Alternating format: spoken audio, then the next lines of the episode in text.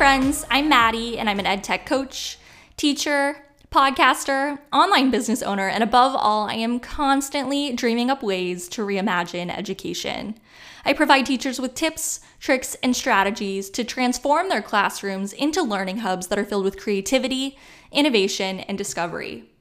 I hope to empower all teachers, no matter what subject they teach, to experiment with innovative learning models and lead their classrooms with 21st century skills. So let's learn and grow together as 21st century educators. This is the EdTech Classroom Podcast. In today's episode of the EdTech Classroom Podcast, we are diving into systems thinking. Systems thinking is an approach to teaching and learning where students identify and explore the interconnectedness of systems in our world. If you are listening right now and you are a visual learner, you might want to check out the episode webpage for this week. I'll have that linked in the episode description for you guys because in this episode webpage, I've created tons of helpful graphics to walk you through how to teach the systems thinking approach in your classroom. So, like I said, systems thinking is an approach to teaching and learning where students identify and explore the interconnectedness of systems in our world.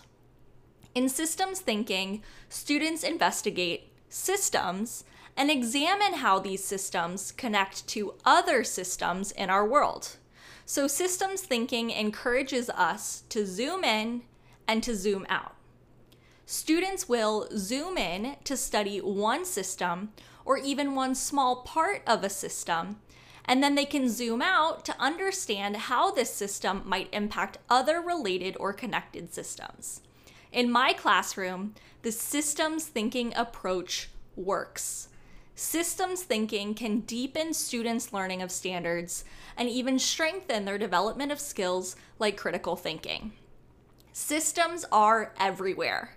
From the school system to the transportation system to the water cycle, systems are all around us. And in our classrooms, students are identifying systems every day. They're using systems too. In my classroom, students will practice the hand raising system, or the signal system, or the lineup system. My students are also identifying systems in stories and in nature. In my experience as an elementary school teacher, many of my students are naturally curious about the interconnectedness of systems, whether or not they have the language to describe the term system. Linda Booth Sweeney, who is an expert on systems thinking, said to think about systems means we pay attention to interrelationships, patterns, and dynamics, as well as to the parts.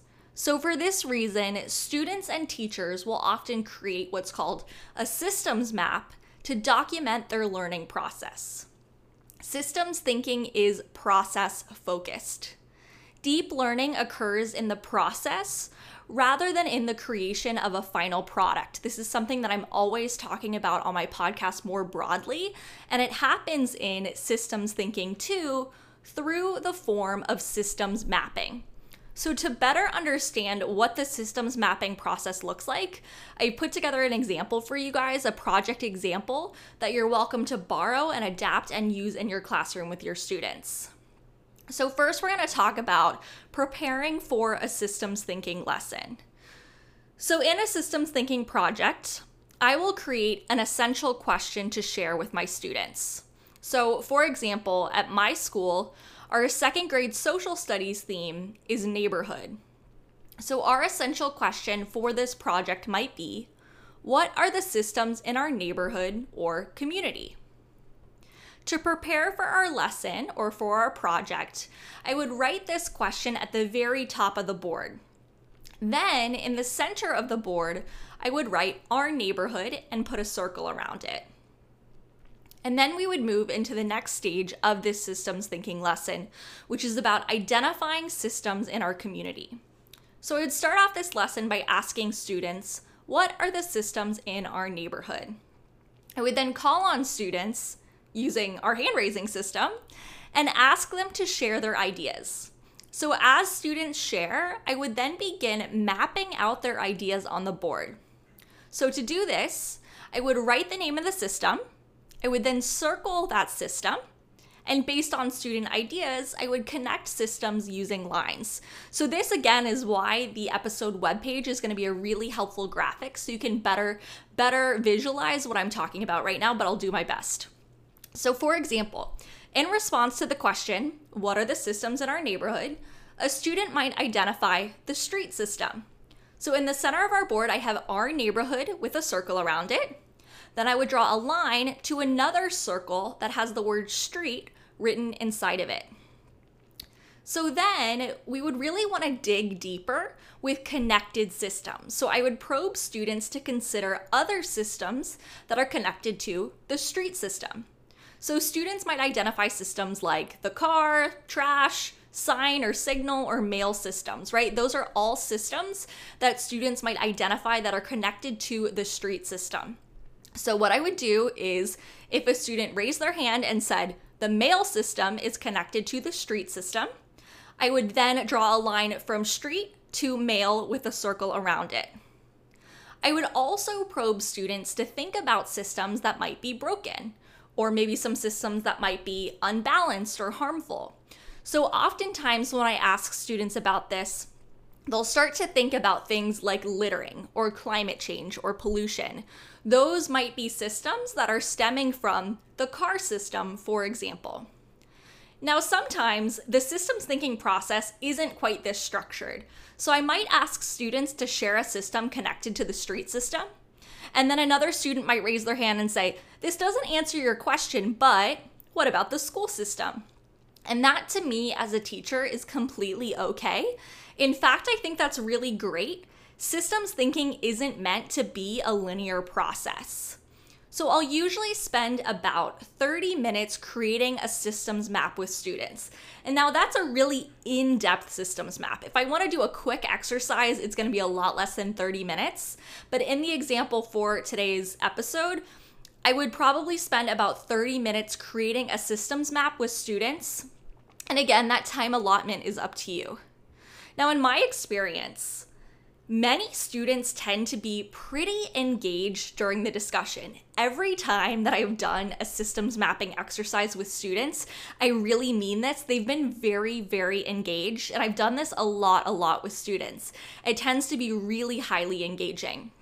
I think that this is because, at least this is an observation that I have about my students at my school but they seem to love thinking about the interconnectedness of our world. That seems to be something that's really fascinating to my students. So, a completed systems map does not have a right answer. So, after our class completes our systems map, I would tell students that there aren't any right answers. Our systems map shows our class's thinking and ideas.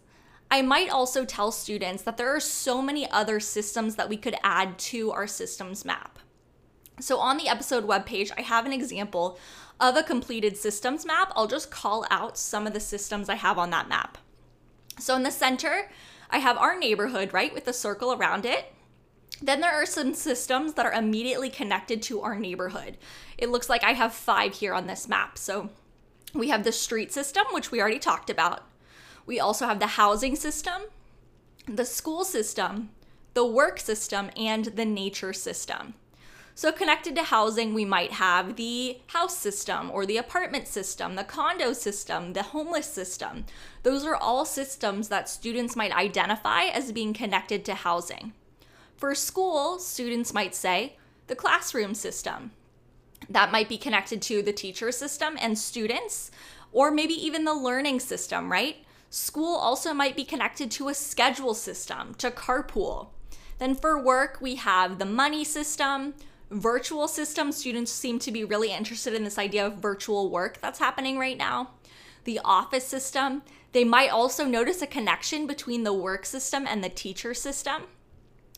Then for nature, we might have the water system, the plant system, we might have climate change, which would be connected to pollution, which was connected to our car system, which was connected to the street system. So you'll see that there's a lot of connections that are happening. And again, I'd really urge you to check out the episode webpage. But I would tell students that there are so many other systems that we could add to this map. There are so many other connections that we could be making. For example, we could connect homeless to the work system.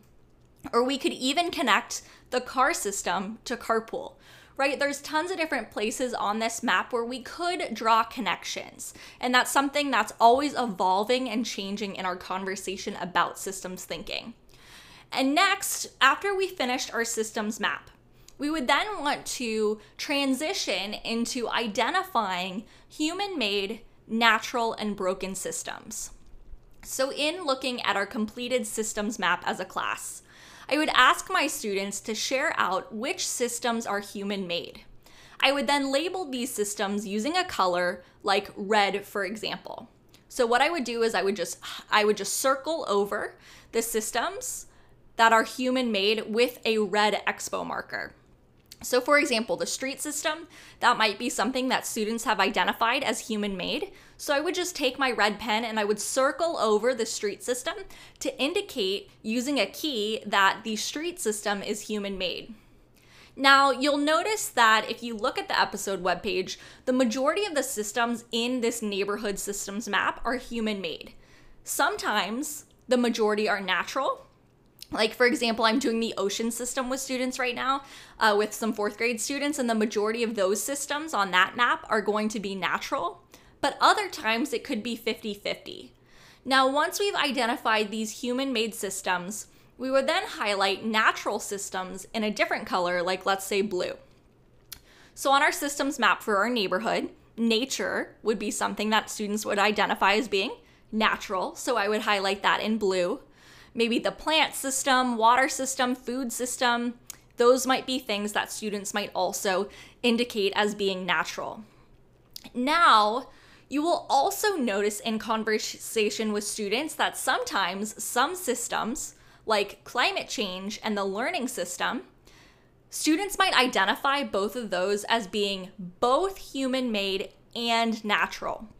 So I tell students that systems can belong to multiple categories. And in my experience, students do typically make this connection without guidance. Like I'll hear one student say, oh, well, the learning system is human made. And then I'll hear another student say something like, well, actually, I think that that's natural. And so students start to realize that these systems can belong to multiple categories without guidance. But that can also be something that you could probe students students to work towards. Now, finally, after we've identified these human made and natural systems, we would then identify broken, unbalanced, or harmful systems. Typically, when I do this systems mapping, I will identify those with a star to make it really clear which systems are broken, unbalanced, or harmful. Now, after students have identified these broken, unbalanced, or harmful systems in our neighborhood, we would then shift our focus to explore one of those systems in depth. So, we might do a design thinking activity to design a solution. I'm going to talk about this more in actually next week's podcast. So, if you're interested in the connection between systems thinking and design thinking, be sure to listen to next week's podcast episode. So, we might do a design thinking activity, or we might read a book about one of these systems, or we might listen or read news about this system there are really endless opportunities, but I think that systems thinking is great for allowing students, of course, to examine the interconnectedness of the systems of our world. And also for students to be able to identify a problem and see where that problem is connected to other systems so that they then could use a problem solving approach to actually find a solution to that problem or make a solution to that problem. Now, there are many, many approaches to teaching and learning. As teachers, all day long, we hear about all this different philosophy, all these different theories. There are tons of approaches to teaching and learning. Systems thinking is just one approach that's worked for me and my students. In my experience, when students document their learning with systems maps, they're able to visualize how systems might impact each other. Students are able to identify problems when they're learning through a systems thinking lens. So, if you are interested in the systems thinking approach, as always, I have some project ideas for you guys that I'd consider starting off with. You can try out one of these three essential questions, in addition to, of course, the one that I shared earlier, which is what systems do we have in our neighborhood? Here are some here are some project ideas that could work for you guys. So, first, what systems do we have in our classroom? Next, what systems do we have in our school?